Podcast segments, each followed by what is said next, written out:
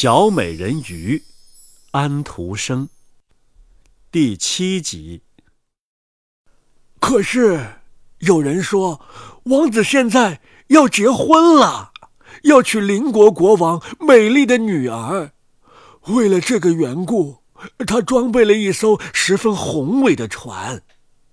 据说王子要去参观邻国，实际上是为了看邻国国王的女儿。哦，你倒不害怕海洋，我的小哑巴孤儿。他们站在那艘要把他带到邻国去的十分壮观的船上，他这样说道。他对他讲述风景和海景，讲述海水深处的奇形怪状的鱼和潜水人看到过的东西。他微笑着听着他的讲述。你们知道。对海底的情形啊，他比任何人知道的都多。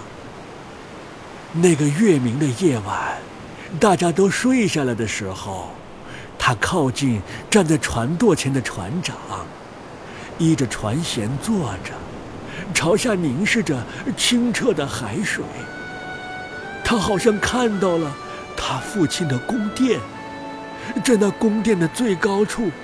站着老祖母，她头上戴着银色的皇冠，透过汹涌的激流，朝这条船的龙骨望着。然后，她的众位姐姐来到了海面上，她们悲伤地望着他，挥舞着自己洁白的手。他向他们挥手，微笑着，想说他。一切都好，很幸福。然而，船上的义工向他走近，众位姐姐马上潜了下去，所以他还以为看到的那些白色的东西是海面上的泡沫呢。第二天早晨，船驶进了邻国宏伟都城的港口，所有教堂的钟。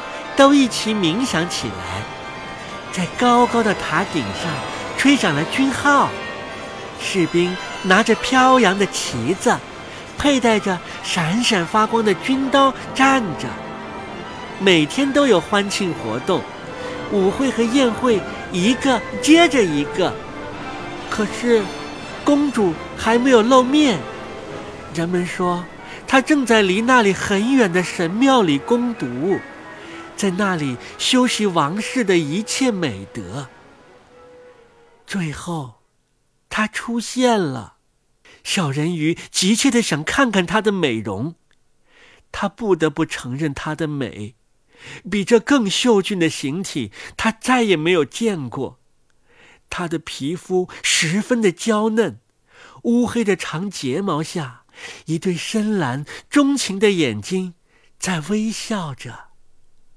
啊，是你呀！王子说道：“你是当我像一具死尸在海岸边上的时候救活了我的人。”他把面带羞赧的新娘拥在手臂里。啊，我真是太幸福了！他对小人鱼说：“我从来不敢相信的最美好的事儿实现了。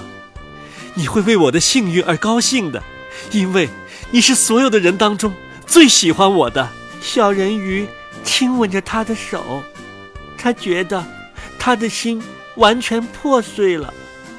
你们知道，他的婚礼后的第一个早晨会给他带来死亡，把他变成海上的泡沫。王室报信的差官骑马在街上通告订婚的消息，芳香的灯油在所有神坛的珍贵银灯里燃烧着，牧师在摇动着香树。新娘和新郎手挽着手，接受大主教的祝福。小人鱼穿着金线绣花的丝绸衣服，牵着新娘的婚纱。可是，他的耳朵里听不到那喜庆的音乐，眼睛看不到那神圣的礼仪。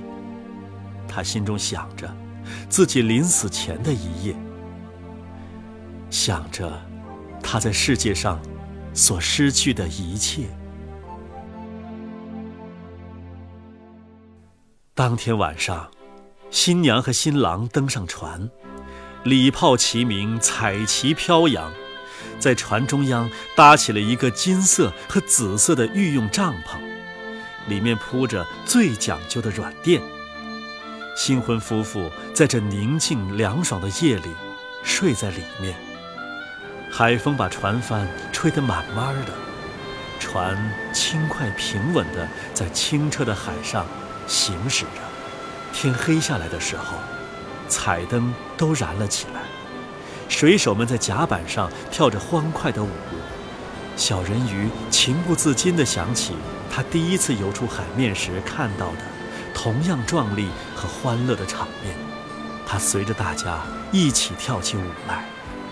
他旋转着，就像被追逐的燕子在飞翔那样，大家都兴高采烈地向他表示称赞。他从来没有如此开心地舞过，他的腿像被刀割一样，但他感觉不到痛，因为他的心被割得疼痛万分。他知道，这是他能见到他的最后一个夜晚。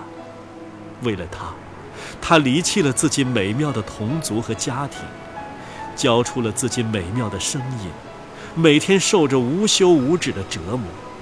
而他，却一点都想不到，今天，是他和他呼吸同样的空气，能看到深深的大海和繁星满布的蓝天的最后一个夜晚。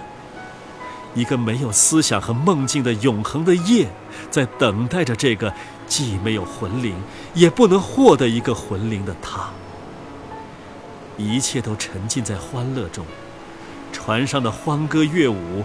一直持续到子夜之后，他心中怀着死的念头，笑着，舞着。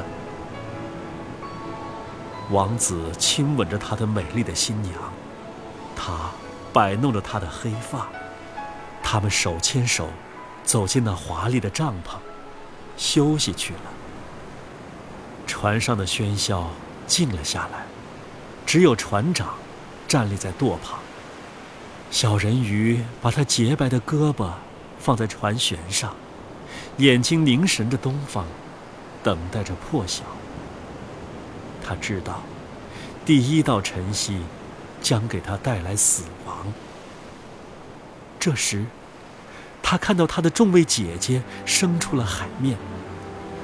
他们都和他一样苍白，在风中再没有了飘逸的长发。他们的头发都剪掉了，我们，我们把头发都给了女巫，要她帮着不让你今夜死掉。她给了我们一把刀，哦，在这里，你看，多么锋利。太阳升起以前，你必须把它刺进王子的心脏。他的血流到你的脚上的时候，你的脚马上会变成一条鱼尾。你又成了一条人鱼，可以爬下来游到水里。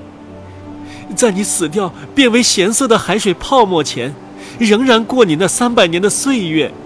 快点儿，太阳升起来以前，不是他便是你，总有一个要死。我们的老祖母十分悲痛，她的白发都脱光了，就像我们的头发都给了女巫一样。去杀死王子。回来吧，快！你看见天边的红光了没有？再有几分钟，太阳要升起来了，你就要死去了。他们发出奇怪的、深深的叹息，沉到海底去了。小人鱼揭开了帐篷上紫色的帘子，他看见那美丽的新娘把她的头依偎在王子的胸前睡着。他弯下腰去，在她漂亮的脸庞上吻了吻，再望了望天空。晨曦的红色越发的鲜亮起来。他看了看锋利的刀，又用眼睛盯着王子。王子在梦中念着新娘的名字，他的思想中只有她。刀在小人鱼的手中颤抖着，但是。他马上把它抛得远远的，抛落到浪花里。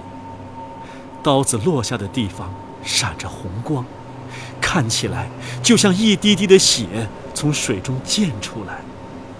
小人鱼用朦胧的目光望着王子，然后从船上跳入海中。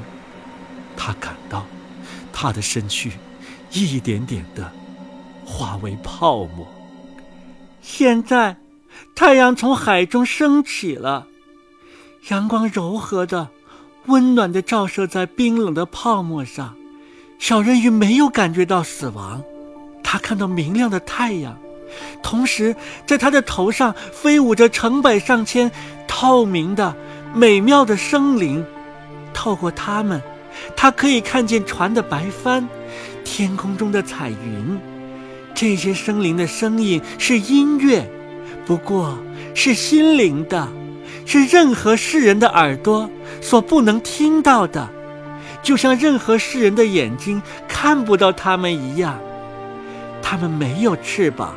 以他们轻盈的形体飘过空中，小人鱼看见自己有和他们一样的形体，这形体从泡沫里升起，越来越高。啊，我去哪儿啊？他说道。他的声音和其他生灵的一样，完全是精神的，人世间的任何音乐都难以表达。啊！到太空的女儿那儿去。其他的生灵说道：“人鱼没有永生的魂灵，如果不能赢得凡人的爱情，也得不到永生的魂灵。它永恒的存在依赖着一种外来的力量。太空的女儿也没有什么永生的魂灵，但是他们能以善行创造一个。我们飞向那炎热的土地去，那里炎热的带有温毒的空气扼杀人类。”我们在那里散发出凉爽的空气，通过天空传播鲜花的香味儿，送去康复和医学的知识。只要在三百年中，我们尽自己的可能行善，我们就能获得永生的魂灵，参加到人类永恒的幸福中去。哈，你这可怜的小人鱼，你诚心诚意的和我们一样在尽你的努力，你遭受痛苦，忍受痛苦，你升到了天国的精神世界。现在你也可以以善行，在三百年里为自己创造一个永生的魂灵。小人鱼把自己明亮的手举向上帝的太阳，他第一回感觉到了眼泪。船上喧嚣的声音又响起来了，人们活跃起来。他看到王子带着他的美丽的新娘在找他。他们悲伤地望着不停翻动着的泡沫，就好像知道他已纵身跳入浪花里去了。没有人能看得见，他亲吻着新娘的面庞，朝王子微笑着，和其他太空的孩子升到了浮游在天上的玫瑰红色的云朵上。再过三百年，我们便升入上帝的天国里去了。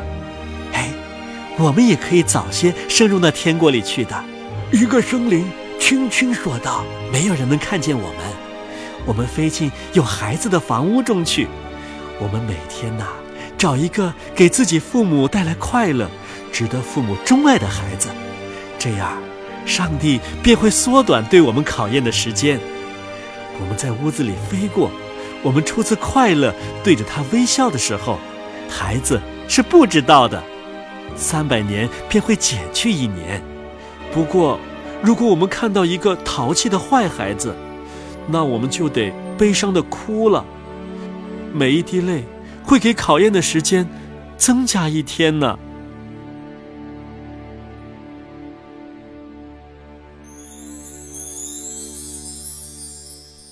小美人鱼，安徒生，第七集。